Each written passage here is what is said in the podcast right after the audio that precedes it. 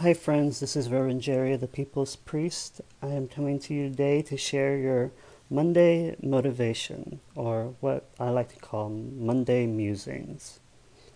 So, this past week we celebrated several um, key feast days of different saints within the Christian tradition. Uh, two of them I would like, well, actually, three, I would like to lift up today in this conversation. The first is St. Francis of Assisi. St. Francis of Assisi, his feast day was yesterday, October the 4th, and he is oftentimes celebrated as a man who was, you know, the hippie. He's the, the sanctified hippie.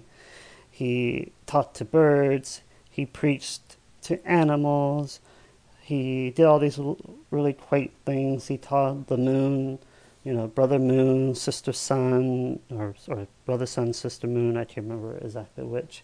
Um, but he related to creation very intimately and intentionally. So we oftentimes think of him as the guy who's in the bird bath. You know, he's the one that we uh, we see holding the birds and, and wearing this quaint little brown robe and all of that. And certainly that's a part of, of Francis' story, and that's uh, not something that we need to dismiss or, or, or demonize or even make, you know, make fun of. It's important for us to, to live in intimate relationship and connection with creatures, which is why typically on his feast we honor uh, animals and creation and, and oftentimes provide blessing for pets. But the part about Francis that I think is really interesting is that he embodied what it meant to follow and to honor the little ones. The little ones. So that's the first thing I'd like to share with you today. Remember the little ones in your life. I don't just mean the actual, you know, little ones, the ones who are for tiny, the children, the not yet adult uh, human beings, the hu- little humans in process, and not really even just the the pets that we have, but the little ones of our world, those who are often excluded, overlooked, underrepresented. Honor the little ones because the little ones help to make our life more full, and their lives indeed matter. So this week, I want you to really contemplate and put into practice ways that you can honor the little ones in our world. How can you honor the little children that are in your lives? How can you honor those who um, have differing mental capacities and therefore maybe they respond differently to certain situations than you do? How do you make time for the elderly? During this pandemic, this is very difficult, but it's not impossible. The, certainly, one of the great hallmarks of being a human being in this world is that we have the great capacity for ingenuity. So, how, how are you going to make time for the little ones this week? Keep an eye out for the little ones. Make space for the little ones. Pray for the little ones. Invite the little ones in. The other saint that I really want to emphasize, especially in regard to littleness, is Saint Therese of Lisieux, often called the Little Flower. Therese of Lisieux became a doctor of the church because she advocated what she called the little way, doing the small, regular things in our daily lives as a way of establishing the beloved community, the reign of God. She never really encouraged for extravagant action, lavish thought, lavish prayer.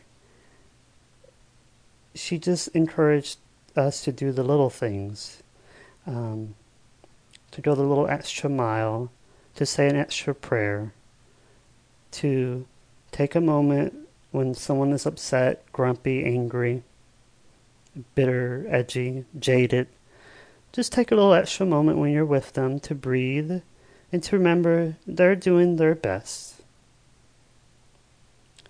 And maybe in doing that, in making just a little bit more room, just a little bit more grace, somebody in return will return that to you. And together, in practicing the little way, in honoring the little ones, we make more space for solidarity in our world, and we together help to build a culture of care. So, this week, as you go forth into the world, remember to honor the little ones. Do the little things in this world, the little things that help, you know, just ease us a little bit further down the road. And don't be afraid about being grumpy. You know, uh, being grumpy is given. It's a given right now because there's a lot to be grumpy about. The other saint that I wanted to lift up is my own patron saint, uh, Saint Jerome, whose feast is September the 30th. I love Saint Jerome. I, I uh, he's my patron saint, and I just love him mainly because I, I really love that he was into languages, and I have a, a fascination with language. He was a biblical scholar. He translated the Bible uh, into Latin for us, in which his translation is based, uh, every English translation is based upon his Latin Vulgate. Um, and I love scripture. But also, I love him because he was very real and self aware. One of the interesting things about Jerome is he was such a brilliant person, and because he was so brilliant, he oftentimes would get frustrated with other people who he felt like weren't meeting his intellectual standards or his uh, spiritual standards or his um, uh, social standards.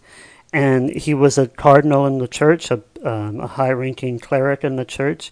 And ultimately, he realized that his grumpiness, his anger, his frustration with humans came from a place of caring that he wanted, you know, people to be the, their best. But he also realized that people had to have space to be in process and he needed to have space so he can be with his process. And his base, best way to give people space and to be in process was to commit to the gifts that he had and to help flourish those gifts so that other people can utilize them down the road. So he spent the majority of his life as a hermit praying for people so that they can have more patience and more grace but also uh, so that he can work on himself and uh, grow in understanding and compassion and work on his uh, study of scripture and things like that so that he could provide the resources that other people could utilize. So I offer these three saints because I think they are great people who, who lived wonderful lives, but also they, they embodied certain characteristics that we too can embody.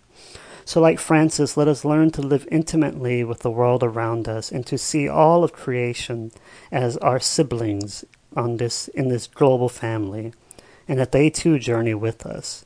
So remember them, remember the little ones, honor the little ones, and do whatever little thing that you can do that eases us further down the road, like Therese of Lisieux taught, the little flower. And like Jerome, honor the fact that maybe you get frustrated with people who don't you don't think meet your standards um, or who don't meet the standards of the world. And commit to the gifts that you have to help create just a little bit more space so that maybe together we can meet those those standards together. And in so doing again we create a culture of care a culture of compassion a culture of solidarity so, with that, go forth into the world. Remember that life is short, so be swift to love. Make haste to be kind. And may you always remember that you go into the world in blessing. And may the blessing of the God of peace, the nonviolent Christ, and the liberating Spirit be with you always. Amen.